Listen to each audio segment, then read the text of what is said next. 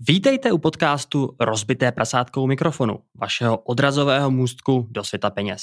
Od mikrofonu vás zdraví, jako vždy, prasátko Jakub a v dnešní epizodě se zaměříme na měření. Neděste se, žádné velké výpočty nás čekat nebudou. Budu povídat o tom, jaké jsou důležité metriky v osobních financích, jak je měřit, v jaké jste finanční kondici a hlavně si řekneme, proč je všechno tohle tak důležité. To a mnohem více uslyšíte v dnešní epizodě podcastu Rozbitého prsátka u mikrofonu. Jde se na to.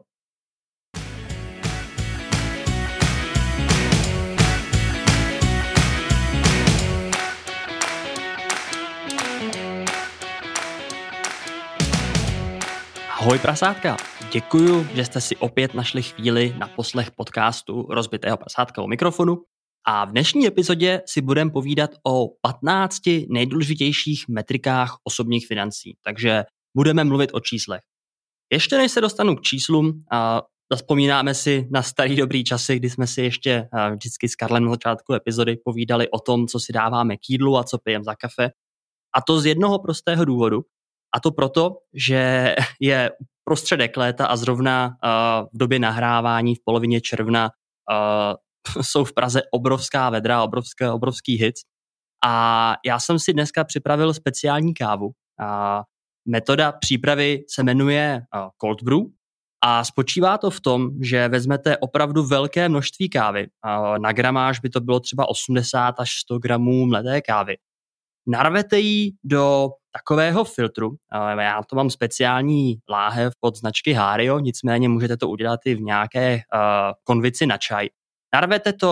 Narvete kafe do tohoto filtru a zalejete studenou vodou a přes noc si kávu necháte v lednici. Mezitím v té době se zkrátka bude káva filtrovat, bude se z ní dostávat ten kofein, ta aroma a ráno, než půjdete do práce nebo až si půjdete poslouchat podcast Rozbitého prasátka u mikrofonu, tak si kávu vyndáte z lednice, vyndáte z toho ten filtr a budete mít krásnou přes noc vařenou v uvozovkách, protože ono to samozřejmě nevaří, ale pouze filtruje a louhuje. Budete mít skvělou ledovou kávu. Takže tuto přípravu doporučuji. Na co naopak nedoporučuji, je připravovat si to z velmi drahé kávy, protože, jak už jsem říkal, ta gramáž je naprosto šílená a pokud si kupujete kávu, která by vás mohla stát v klidně i 200 až 300 korun za 250 gramů, tak by vás tahle ta sranda vyšla poměrně draho, protože alespoň z té láhve, v které to připravuji já, tak si vždycky uvařím tak 4 až 5 šálků. Takže by to bylo drahá sranda a proto si na to kupuju spíš levnější kávy v supermarketech, protože při tom cold brew ta aroma a ta chuť nevniká tak silně, jako kdybych si to připravoval horkou vodou. No ale to byla taková malá vsuvka o kávě, protože stále jsem do ní nadšený a na základě nějakých komentářů a připomínek od vás, posluchačů podcastu, jsem usoudil, že možná občas není od věci si tohleto téma trošku oprášit a něco vám o něm říct. Nicméně se dostaneme hned k tomu hlavnímu tématu a to jsou jako vždycky peníze. A v dnešní epizodě bych chtěl povídat o metrikách osobních financí. Metrika je v podstatě měřitelný údaj, který můžete vyjádřit číslem, nějakým percentuálním výpočtem, grafem nebo poměrem. Zkrátka jde o čísla. Peníze se dají velmi snadno kvantifikovat, když si otevřete přehled bankovního účtu nebo investičního účtu. Vždycky na vás bav na nějaké číslo. Možná i proto osobní finance a peníze obecně spoustu lidí tolik odrazují, protože nikdo na základní škole nebo střední škole matematiku úplně v lásce nemá. Nicméně osobní finance nejsou žádná pokročilá matematika. Většinou se vystačíte s látkou základní školy prvního stupně, kdy v podstatě jenom sčítáte, odečítáte a občas si spočítáte nějaké procento. Takže rozhodně se není čeho bát a dokonce jsem viděl, a dám to na odkaz téhle epizody, a dokonce jsem viděl moc hezký obrázek, takový mím, kdy vlastně na tom obrázku je takový graf znalostí matematických obecní populace, kdy vlastně začínáte na základní škole, učíte se sčítat, odčítat, Postupně přijde nějaká goniometrie a nějaké pokročilé rovnice, až potom třeba po vysokou školu, kde se počítají nějaké integrály nebo derivace, anebo dokonce i ty prostorové, já už se ani nepamatuju, jak se to jmenuje, já to jsem studoval techniku, hlavně to neříkejte nikomu, žádnému z mých učitelů, jinak by mi ještě ten diplom nakonec vzali. No nicméně takhle šplháte do toho nejvyššího bodu, kde najednou jste na vrcholu matematiky ve svém životě a umíte úplně všechno. A pak jdete do práce. A to je ten zlom, kdy najednou jediný výpočet, který budete pravidelně v hlavě nějakým způsobem se snažit spočítat, je, kolik na konci měsíce dostanete v práci výplatu a na kolik utratíte. No a vlastně o tom jsou osobní finance a jen velmi, velmi málo se stává, že byste potřebovali počítat něco komplexnějšího. Otázka, kterou si asi budete klást, je, proč byste vlastně měli počítat něco v osobních financích. Nedá se to přece dělat tak, že jenom hospodaříte a občas se podíváte na to, kolik máte peněz a tak nějak ze setrvačnosti pokračujete tím životem? Já si myslím, že nikoli. Mám velmi rád takovou hlášku, takovou citaci, která zní, že co se dá měřit, to se dá řídit. A teď se nad tím zamyslete. Pokud máte data, sbíráte si data o svém hospodaření, o svých osobních financích a máte je neustále dispozici, vlastně víte, jak si vedete, tak máte poměrně silnou zbraň v ruce, protože vy víte, znáte své sféry, víte, kde máte třeba, kde vás tlačí bota, kde byste se mohli zlepšit. No a naopak vidíte, kde se vám třeba daří. Vidíte na první pohled, pokud si měříte například celkové jmění vaše, tak vidíte, jestli se vám daří to jmění s časem budovat, anebo jestli naopak se vám tohleto budování nedaří a spíš o peníze přicházíte.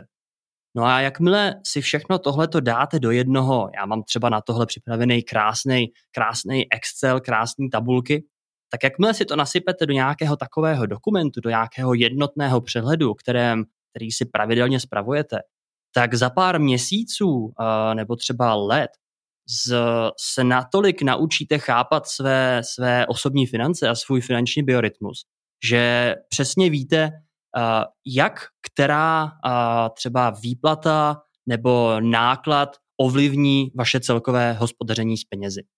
A zkrátka v dnešní době měření těchto všemožných metrik nikdy nebylo jednodušší, protože všichni samozřejmě umíte z nástroji od Microsoftu s tabulkama v Excelu, případně s tabulkama v Google Spreadsheetech a dokážete si vytvořit nějaké velmi obecné přehledy.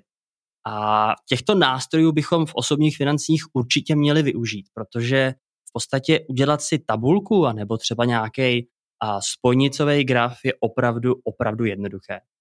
Pochopitelně existují i nějaké další nástroje, ať už jsou to pokročilejší nástroje například na měření investic a třeba zisků a jak se zkrátka tomu vašemu portfoliu daří, o čemž se budu mimo jiné taky zmiňovat.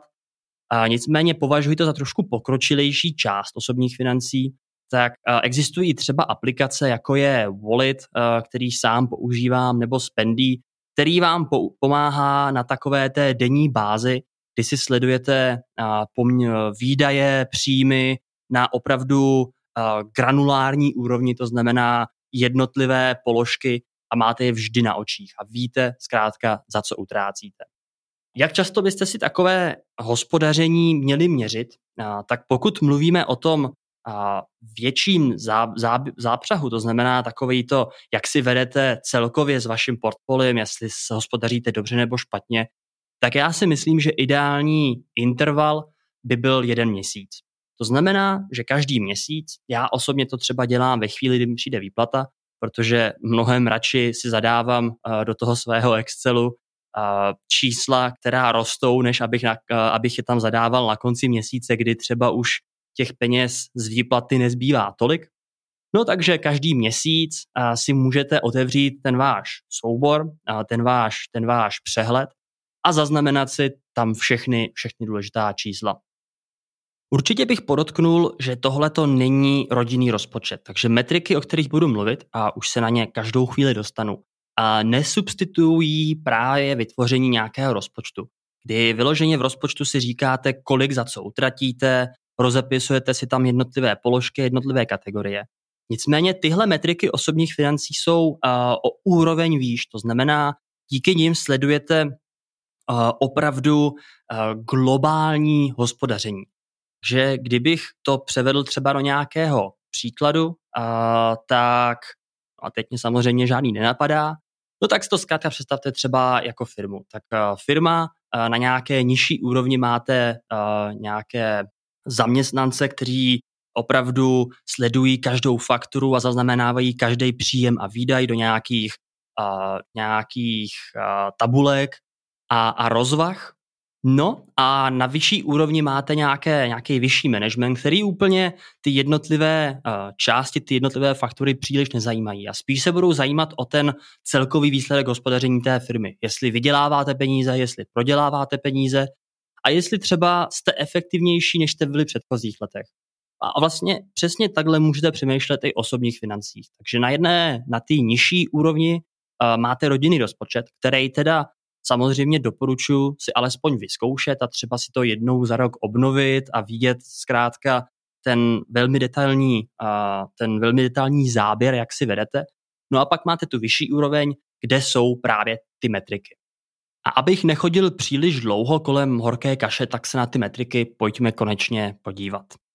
Nejdůležitější věc, kterou já si osobně ve svém spreadsheetu, ve svých tabulkách měřím, je celkové jmění.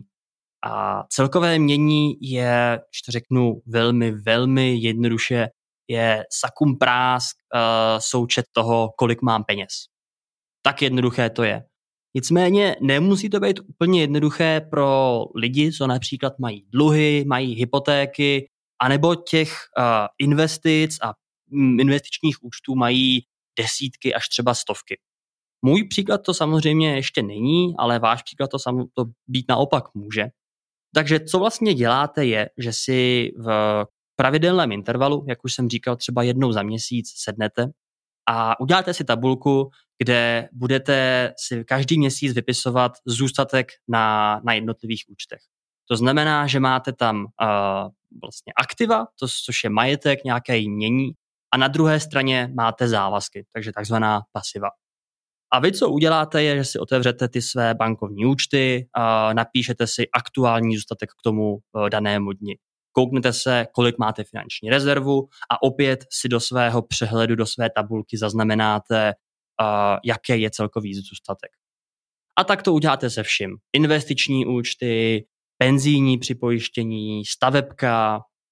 Asi bych nezapočítával automobil a trošku složitější situace nejspíš bude s domovem, s bydlením. To znamená, že pokud máte vlastní dům či byt, nebo třeba i investiční, který pronajímáte dál, tak zde bude to měření trošku složitější, protože na rozdíl od nějakých ETF fondů nebo akcí nebudete vědět přesnou nebo dostatečně přesný odhad ceny té nemovitosti.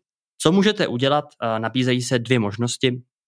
Tak buď to třeba jednou čtvrtletně se podíváte na web Sreality od Seznamu, který samozřejmě všichni dobře znáte, a podíváte se na srovnatelné nemovitosti v okolí, kde třeba bydlíte, to znamená, pokud byste bydleli v Kroměříži, tak a bydleli jste v panelovém bytě, podíváte se, za kolik se například prodává panelový byt v okolí ve velmi podobném stylu s podobnou rozlohou a tak dále.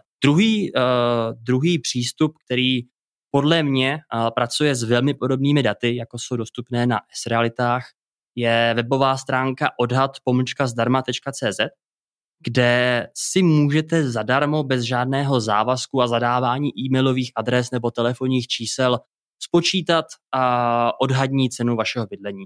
Já jsem to zkoušel před chvílí, kdy jsem se díval na odhadní cenu bytu, kde bydlí maminka, a v Žatci mi vyšel panelový byt s velikostí asi 70 metrů čtverečních na asi 2 miliony korun. Což, když jsem se pak koukal na S-reality, přibližně odpovídá dnešní realitě. Byty jsou drahé, co se dá dělat. Takže vy se vypíšete všechny tyhle přehledy, zůstatky A na druhé straně, což vlastně vy můžete dělat ve stejné tabulce, jenom další sloupeček, budou vaše dluhy. To je velmi důležité, protože nemůžete na své finance koukat pouze z perspektivy toho, kolik máte vyděláno, pokud na druhé straně něco dlužíte. To může být trošku komplikovanější především ve chvíli, kdy například máte hypotéku, protože vy na jedné straně máte dům, který například by byl ohodnocen na cenu 5 milionů, ale na druhou stranu máte hypotéku, kdy jste, řekněme, jste financovali 80% rodinného domu, takže byste si vzali hypotéku na 4 miliony. Nicméně ta hypotéka z úroky bude ještě asi o něco vyšší a klidně může dosáhnout třeba i na 4,5-5 milionů. To znamená, vám by to víceméně vynulovalo tu hodnotu vlastního, tu hodnotu baráku. Takže vy si takhle vypíšete na druhé straně i všechny dluhy, abyste měli opravdu komplexní přehled o tom, kolik kde máte a kolik kde dlužíte. No a na závěr, abyste věděli teda vaše celkové jmění a vaše, v angličtině se tomu říká net worth, a vždycky vidíme ve všech populárních časopisech jako Forbes a tak dále, kolik, jaké je net worth, jaké je celkové jmění miliardářů, nejbohatších lidí na planetě jako Jeff Bezos nebo Elon Musk, tak vy si vlastně vypočítáte svůj vlastní net worth, to prostě kolik jste, jaká je vaše hodnota, jaká je hodnota veškerého vašeho majetku. A tohle to bude teda to číslo, součet všech aktiv a od toho se odečtou všechna pasiva. A máte to. Na tomhle čísle se dá docela snadno stavět, protože, jak už jsem říkal, to celkové jmění bude rozděleno i podle nějakých kategorií a budete například sčítat součet všech vašich prostředků na bankovních účtech, na spořících účtech, nebo například v investicích, jako jsou ETF fondy, nebo například ty vaše domovy. A proto, co můžete udělat, je vykreslit si koláčový graf, který bude vyjadřovat distribuci vašich peněz. Abyste viděli, jak máte například alokované prostředky a například, jestli držíte většinu peněz v hotovosti, nebo naopak, jestli jste velmi, velmi úzce zaměřený pouze na akciové trhy, nebo například veškeré vaše bohatství spočívá v kryptoměnách. Tak tohle je zajímavý ukazatel, který opravdu potom, co si vypíšete všechno do jedné tabulky, už není příliš těžké zjistit. Samozřejmě si můžete tu distribuci peněz rozdělit podle vašeho uvážení, takže můžete například rozdělit různé investice nebo různé kategorie do například rizika, jaké spočívá. To znamená, pokud máte bankovní běžný účet, kde máte třeba finanční rezervu, tak zde bude riziko velmi malé, ale naopak potom spekulujete na nejnovější kryptoměnu, tak zde bude riziko poměrně velké. Takže potom na základě těch součtů si dokážete poměrně snadno vizualizovat třeba rozložení vašeho rizika, nebo měny, nebo té, jak už jsem říkal, distribuce třídy aktiv a tak dále. Takže s tím se už dá potom velmi snadno pracovat a můžete si s tím opravdu vyhrát. Třetí metrika, kterou opravdu doporučuji si sledovat, je historický vývoj. A historickým vývojem zde mám na mysli právě ten vývoj vašeho zadávání měsíčního toho celkového zůstatku. To znamená, že pokud byste se rozhodli, že začnete teďkon sledovat si svoje celkové bohatství a na konci srpna v roce 2021 zjistíte, že v celkovém součtu a máte na účtech, řekněme, 250 000 korun. No a vy pak budete pokračovat dál. Na konci září to bude o 15 000 korun více. V říjnu se vám naopak nebude dařit, takže třeba budete o 5 000 korun méně než v září. No a na konci roku dostanete nějaký bonus a budete mít 300 000 korun. To znamená, že vy najednou máte nějakou sekvenci, nějakou řadu čísel, a to už se skoro nabízí samo tuto řadu vizualizovat, protože není nic snadnějšího, než koukat na opravdový graf, opravdovou sekvenci toho, jak si hospodaříte. V ideálním případě byste v tomto historickém vývoji viděli nějakou linii, která se bude zvyšovat Nicméně samozřejmě to tak být nemusí a to je právě ten vizuální podnět, který je velmi důležitý, proto si třeba uvědomit, že se vám možná nedaří tak dobře, jak si představujete. To znamená, díky vizualizaci historického vývoje vašeho bohatství opravdu a bez nějakého přikrášlení velmi snadno vidíte, jak si po finanční stránce vedete a zda se vám daří to bohatství budovat, nebo naopak se vám zcvrkává. Samozřejmě nemusíte měřit pouze historický vývoj, ale co velmi já rád osobně dělám, je, že si měřím i hypotetický budoucí vývoj. A každá třída aktiv má asi nějaký předpoklad, s jakou rychlostí nebo s jakou návratností můžete v budoucnosti počítat. To znamená, například pokud investujete do globálních diverzifikovaných ETF fondů, tak se z různých zdrojů dočtete, že by návratnost mohla být někde mezi 5 až 10%. Samozřejmě jsou lepší období, jsou horší období a těch vlivů na tu celkovou návratnost bude opravdu spoustu, nehledě na to, že nelze bezpečně predikovat, jaké budoucí výkonnosti budete dosahovat. No nicméně, co vy však můžete udělat je, že vy si spočítáte právě ten součet té jednotlivé třídy aktiv, to znamená v mém případě by to třeba byly ETF fondy a zjistíte, že máte zainvestováno v ETF fondech například 500 000. S tím, že očekáváte, že každý měsíc budete přihazovat pár tisíc korun a budete kalkulovat s nějakou návratností. Co vy potom můžete udělat, a já vřele doporučuji si to vyzkoušet, je si spočítat nejhorší a nejlepší scénáře. To znamená u těch kapitálových trhů, pokud investujete na dobu 30 let, 20 let a více, tak se dá poměrně dobře, dá se očekávat, že jistého zhodnocení dosahovat budete. Nicméně může se stát, že to bude opravdu špatná dekáda, dvě po sobě jdoucí. To znamená, že že si řeknete, že nejhorší scénář bude například zhodnocení 5% ročně. Kdežto potom budete mít nějaký realistický scénář, například 7,5% ročně, a pak budete mít ten scénář, kdy prostě všechno bude šlapat jako hodinky a budete dosahovat na roční anualizovanou návratnost 10%. No a teď si vlastně vizualizujete ty přímky, a vlastně oni to nejsou přímky, to budou spíš nějaké křivky, a vidíte, jak by se pohybovaly v čase na základě jednotlivých návratností.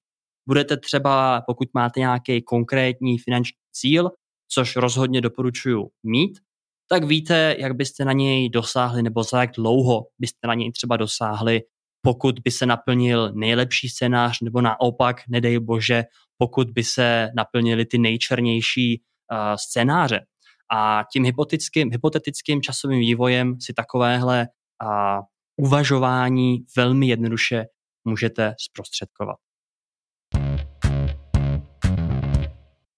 A nyní krátká zpráva od sponzora podcastu Portu. Jak jistě všichni víte, jsem velkým zastáncem pasivního investování do indexových ETF fondů, jelikož jde o dlouhodobě nejlepší způsob zhodnocování peněz. Upřímně mě nenapadá jednodušší cesta, jak do ETF fondů investovat, než skrze oblíbenou českou robo-advisory službu Portu. Portu je investiční platforma, díky níž získáte na svou stranu všechny výhody pasivního investování. Automatizace, reinvestování zisků a pravidelné rebalancování portfolia. Portu tohle všechno udělá za vás.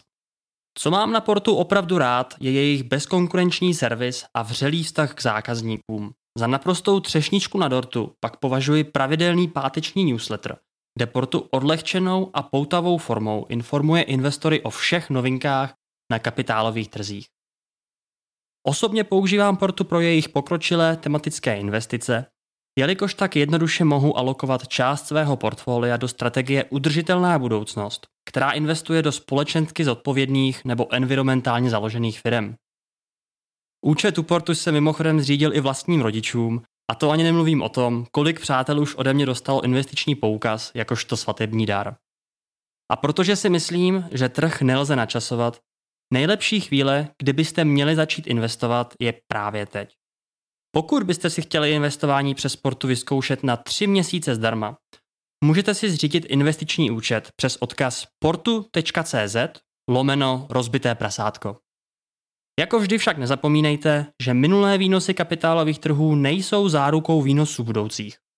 Investice na kapitálových trzích nejsou bez rizika a proto nepodceňujte vzdělání v problematice. A nyní zpět k epizodě. Pátá metrika bude relevantní asi pouze pro ty z vás, kteří se vydali na cestu pasivního investování do ETF fondů, což teda doufám, že jste úplně všichni. Nicméně pátou metrikou bude takzvané pravidlo 4%. O pravidlu 4% jsem se v nedávné době rozepisoval poměrně detailně, takže pokud nevíte, co to je, určitě navštivte blog Rozbitého prasátka a o pravidlu 4% si přečtěte. Nicméně jde o to, že pokud dokážete žít ze 4% vašich investic, tak by vám teoreticky při výběrech právě těch 4% nikdy neměly dojít peníze z vašeho investičního portfolia. Protože investice nebo investiční svět a kapitálové trhy mají určitou návratnost, jak už jsem říkal, tam může být někde mezi 5 až 10%, opravdu závisí na více faktorech. No a vlastně jde o to, že kdykoliv vy si vyberete 4% z celkové hodnoty, tak následný rok, pokud by vše pracovalo tak, jak má, fungovalo jak hodinky, tak se vlastně ta cena toho portfolia opět doplní na původní hodnotu nebo naopak ještě o něco víc vyroste. No a je to taková velmi univerzální příručka, něco jako ve fyzice pravidlo pravé ruky, tak v osobních financí je pravidlo 4%, kdy si teda můžete rámcově spočítat, kolik potřebujete mít našetřeno v těchto pasivních fondech kapitálových trzích proto, abyste mohli žít pouze z vašeho portfolia. No a je to opět taková motivace pro to investiční snažení. A pokud si teda sledujete výdaje životní, k čemu se samozřejmě také dostanu, je to jedna z metrik, o kterých budu mluvit, tak si můžete vedle sebe postavit právě pravidlo 4%, vaše celkové výdaje a sledovat, jak se postupně v ideálním světě a v ideálním případě tyto dvě čísla přibližují až do chvíle, kdy třeba pouze z toho pravidla 4% dokážete pokrýt veškeré vaše nezbytné životní výdaje. Takže pravidlo 4% opravdu je něco, co doporučuji si měřit, abyste věděli, abyste měli motivaci pro to vaše dlouhodobé investování do pasivních fondů. Když už mluvíme o pasivním investování, tak co jistě bude spoustu z vás zajímat, je distribuce a vlastně měření výkonnosti investičního portfolia. Zde mám však špatnou zprávu a to je to, že ve vlastním Excelu nebo v Google tabulkách to je úkol poměrně nesnadný. Měřit si výkonnost portfolia s ohledem na to, že cena různých aktiv neustále kolísá, buď to klesá nebo roste. A proto byste museli mít takové tyto vaše tabulky propojené s nějakým prostředím, odkud byste ty data pravidelně tahali. Někteří posluchači samozřejmě takového programovacího úkonu budou schopni, a na Google je tohleto poněkud zjednodušené, protože ty mohou načítat data přímo ze svých databází. Nicméně pro většinu z nás je tohleto úkol nesnadný. A tak co já doporučuji, v případě investic si pouze měřit distribuci. To znamená, že pokud se rozhodnete, že chcete investovat do ETF fondů a vaše portfolio si chcete například složit ve stylu 60-40, což je velmi častý a populární rozložení nebo distribuce kapitálových trzích v investování do kapitálových trhů, kdy 60% reprezentují akcie a 40% reprezentují dluhopisy. Samozřejmě to jsou nějaké globální akcie a globální dluhopisy. No a vy víte, pokud máte třeba jenom 2 fondy, tak víte, kolik máte investováno do toho akciového a kolik máte investováno do toho dluhopisového. Že je nezbytně důležité portfolio rebalancovat tak, aby pořád splňovalo tu alokaci, kterou jste si stanovili, asi nemusím zmiňovat. No a právě proto vám bude sloužit dobře zaznamenání ty distribuce. Protože pokud byste měli 70 000 nebo řekněme 60 000 v akcích a 40 000 v dluhopisech, kdy najednou přijde doba, kdy akcie rostou a naopak dluhopisy klesají, tak se může poměrně snadno stát, že by se vaše distribuce rozkolísala do jiných hodnot, než které jste si stanovili. A mohlo by se například stát, že najednou ze 60:40 bude poměr 70:30. A to je nebezpečné, protože vy jste si řekli, že chcete mít tu danou alokaci na základě nějakých preferencí, které jste si stanovili ideálně s klidnou hlavou. No a proto, že si měříte, jak si teda vedete, tak vy víte, že ve chvíli, kdy se ten poměr převáží v prospěch jednoho či oného aktiva, tak budete potřebovat rebalancovat buď to prodejem té výkonnější části nebo přikoupením té méně výkonné části, abyste se opět dostali do té své vytyčené distribuce. Když už ale mluvím o distribuci a o sledování investic, tak v nedávné době jsem objevil poměrně krásný nástroj na sledování výkonnosti ETF portfolia. Určitě znáte web justetf.com, na který velmi často odkazuji, kdykoliv hovořím nebo píšu o nějakých ETF fondech. Just ETF je v podstatě databáze všech ETF fondů, v Evropě dostupných ETF fondů, nutno podotknout, a jsou zde prakticky neustále aktualizovaná data o všem, co vás ze světa ETF může zajímat. Takže mimo to, že jde o skvělý web a skvělou platformu na zjišťování informací o ETF fondech, jde taky o skvělou platformu na sledování vlastního portfolia. A právě s trochou sebekritiky se musím přiznat, že jsem to zjistil až nedávno. A na tomto webu si můžete vytvořit, a podotýkám, že zadarmo, jedno portfolio, kde si můžete zaznamenat právě všechny ty ETF fondy, které vlastníte v přesných poměrech, jaký je máte. Dokonce můžete jít tak daleko, že si můžete v podstatě replikovat veškeré vaše nákupy a prodeje, co třeba realizujete na brokerovi DeGiro nebo u jiného brokera dle vašeho výběru, a zkrátka si vést přehled, kdy co koupíte, kdy co prodáte. A celé to portfolio na Just ETF právě tuto skutečnost sleduje. A řekne vám například, jakou máte průměrnou nákladnost. V těch funkcích zdarma taky zjistíte, jakou máte alokaci podle třídy aktiv, takže něco, o čem jsem před chviličkou mluvil, ale i třeba velikost fondu nebo distribuci měn, nebo kolik máte například v akumulačních versus distribučních ETF fondech a tak dále. Takže dle mého názoru jde o nejlepší nástroj zadarmo pro všechny, kteří si chtějí sledovat výkonnost svých ETF portfolií, a to především ve chvíli, kdy jich máte těch ETF například víc než 2. Pokud máte 1 nebo 2, tak si troufám říct, že žádné pokročilejší nástroje nemáte, ale čím víc ETF fondů máte, tak tím víc si asi budete chtít držet přehled a vědět, jak se vašemu portfoliu daří. Samozřejmě Just ETF nabízí i pokročilejší funkce, a to už jsou ale placené a zaplacený přístup, a tudíž je na vašem zvážení, pokud nějaké takové funkce, mezi které patří například simulace toho vašeho portfolia historicky a například i v budoucnu, tak jestli vám to za ten měsíční poplatek stojí. Osobně využívám platformu zdarma a pro mé potřeby je naprosto dostačující. Od investice posuneme zase o krok zpět a podíváme se tentokrát na celkové příjmy. Takže metrika číslo 7, celkové příjmy. A to si můžete poměrně snadno vydedukovat z vašich bankovních účtů. Pokud používáte banku jenom 1 nebo 2, tak asi víte, kolik vám na ní chodí měsíčně peněz.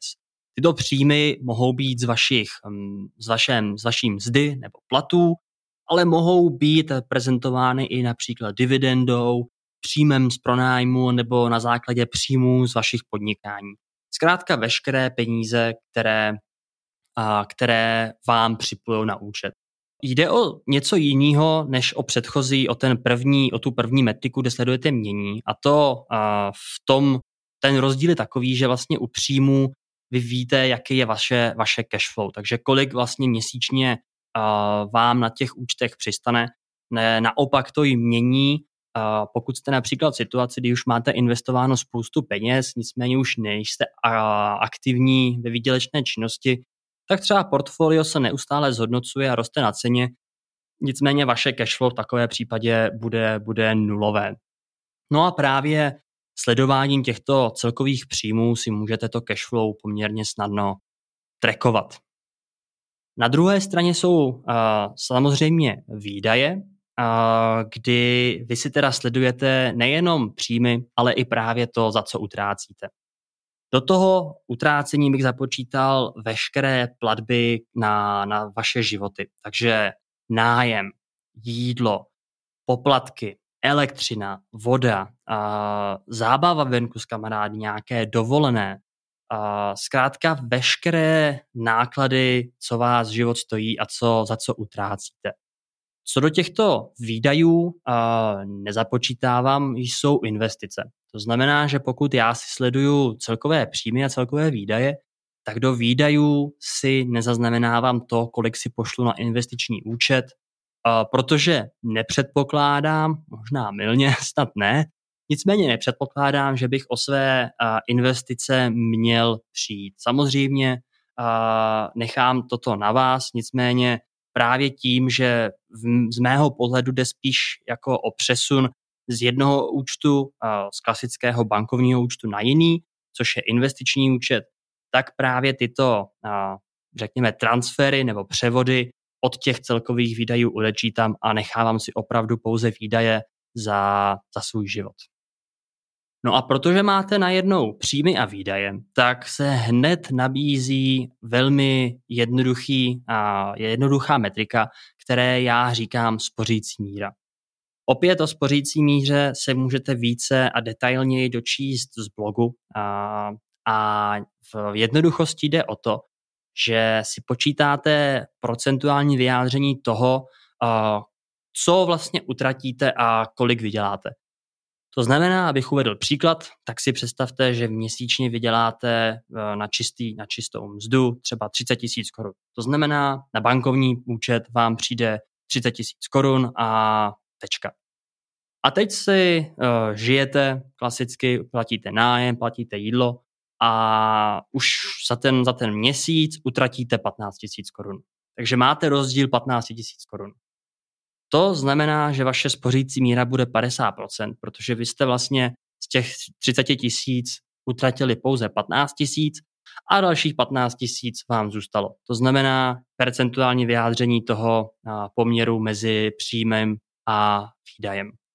No a spořící míra je velmi dobrý ukazatel, protože pokud se vám daří držet vaše výdaje na uzdě, tak budete pozorovat ideálně, jak pokračujete v kariérách a například budujete vlastní podniky nebo budujete nějaký dividendový příjem, tak budete pozorovat, jak vyděláváte stále více a více. Kdežto ty vaše útraty se buď to drží na stejné úrovni, anebo rostou jenom nepatrně. No a vlastně ideálně dosáhnout toho, abyste tu spořící míru měli co nejvyšší. Protože pokud byste měli spořící míru 100%, tak to znamená vlastně, že nemáte žádné výdaje a tudíž byste ze svých peněz mohli žít neomezenou dobu. Dále jdeme na 10. metriku, kterou jsem nazval osobní inflací. Co je inflace, jistě víte, je toho plný internet. Inflace je ve velmi jednodušené formě, já snad to řeknu správně, snad mě žádní ekonomové mezi vás nebudou chtít ukamenovat, je vlastně vyjádření nějakého koše, ať už jde o jídlo, o nájmy nebo o cenu elektřiny a cen právě těch složek toho koše. Takže kolik co stojí, protože máme nějakou inflaci, tak ten koš bude neustále dražší a dražší. A vlastně vy podobnou metriku můžete aplikovat na své vlastní osobní finance. To znamená, že si sestavíte nějaký vlastní koš nějakých nezbytností, které potřebujete pro svůj život. Pokud se nechcete vytvářet žádné extra kategorie, můžete do toho započítat zkrátka vaše celkové měsíční výdaje a budete pozorovat, jak se v čase vyvíjí. To znamená, že pokud byste v jednom měsíci utratili dohromady 10 000 korun, a v tom dalších 15 tisíc korun, tak byste měli inflaci vašich nákladů o propastných 50%. To znamená, ta inflace asi bude lepší měřit ročně, protože občas jsou měsíce, kdy zkrátka utratíte víc, občas jsou měsíce, kdy utratíte míň, všichni jezdíme na dovolenou, všichni občas prostě z těch svých peněženek vytáhneme víc peněz.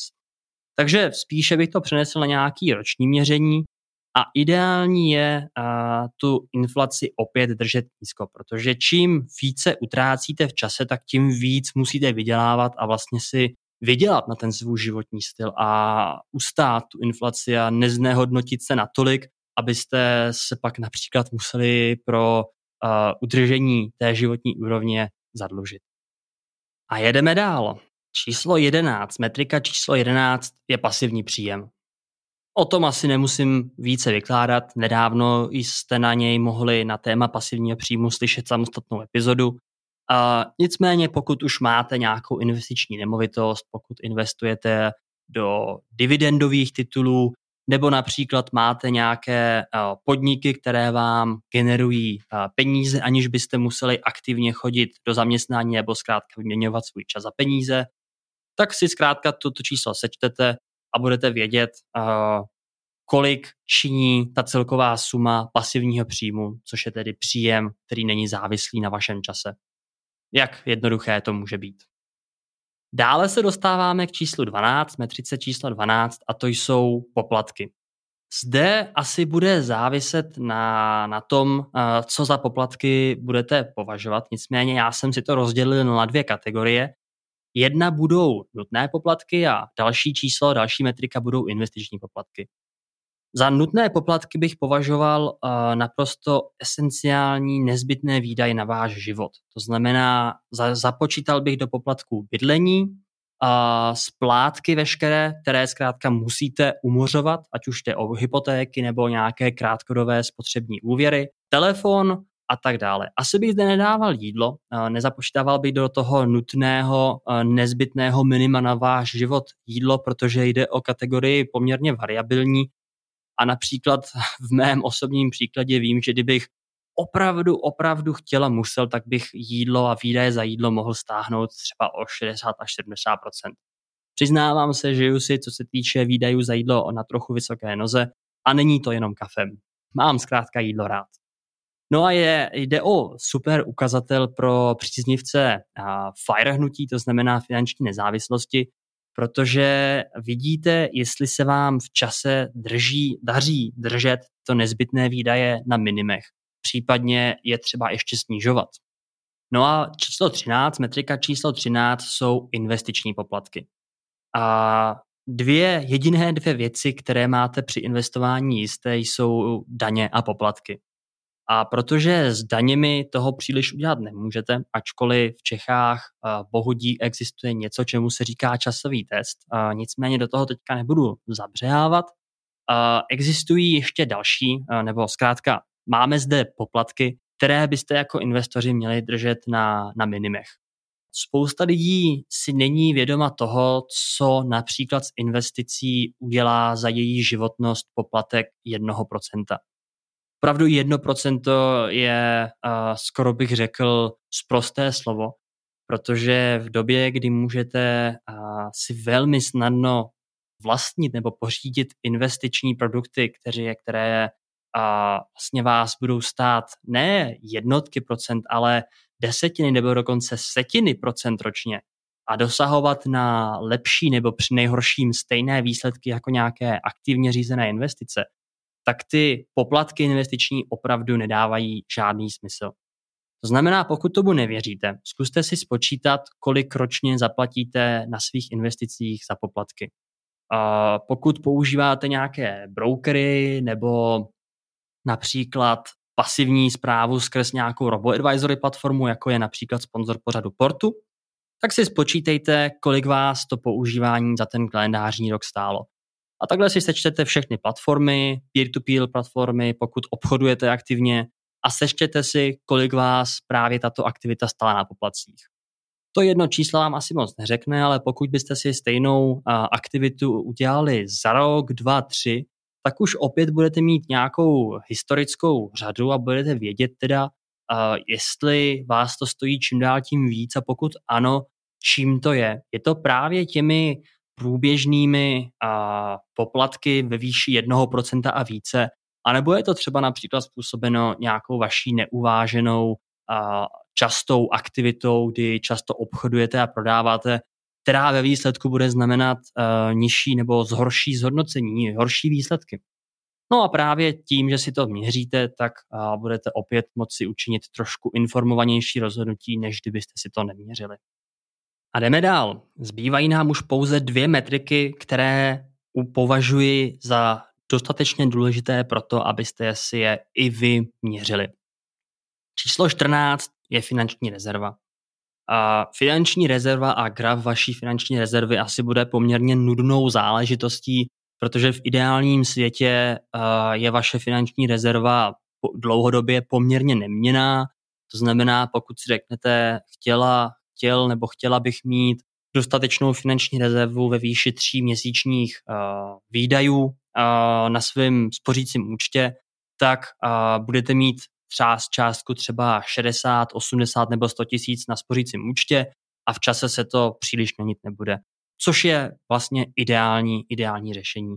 Všem pokud by ten graf kolísal nahoru dolů, tak asi okamžitě máte signál k tomu, že možná finanční rezervu šaháte častěji, než byste měli a tudíž byste možná měli popřemýšlet o jiném chování nebo přístupu té finanční rezervy a zamyslet nad tím, proč tomu tak vlastně je. Protože graf finanční rezervy v ideálním případě bude rovná čára anebo mírně rostoucí trend. A na závěr mám takovou pikantnost, nejde úplně o žádné objektivní zhodnocení, ale zařadil jsem do metrik osobních financí takzvaný index spokojenosti. Co to asi je index spokojenosti?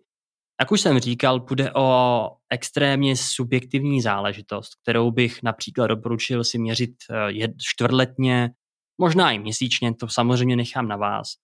A budete mít zkrátka hodnocení od 1 do 10, kdy 1 bude znamenat, že jste se svou finanční situací extrémně nespokojení a například máte problémy s penězi vycházet, nedaří se vám, máte dluhy, jde po vás nějaká exekuce a tak dále. Až po 10, kdy si zkrátka říkáte, jo, jsem prostě king, dosáhnul jsem toho, co jsem chtěl, nemusím se už o peníze starat a vlastně vydělávám tak, jak chci. A tudíž jde vlastně o velmi subjektivní hodnocení, kdy pro někoho by 10 znamenala 6 a obrácně. Takže bych se tím příliš netrápil a zkoušel si každý měsíc nebo jednou za 3 měsíce objektivně říct, jak se se svými penězi cítím. To znamená, pak si zase vytvoříte nějakou řadu čísel, kdy například v počátcích doby, kdy se o osobní finance začínáte zajímat, budete mít nižší čísla jako 3, 4, občas tam padne nějaká 2 a obecně třeba nejste příliš spokojení.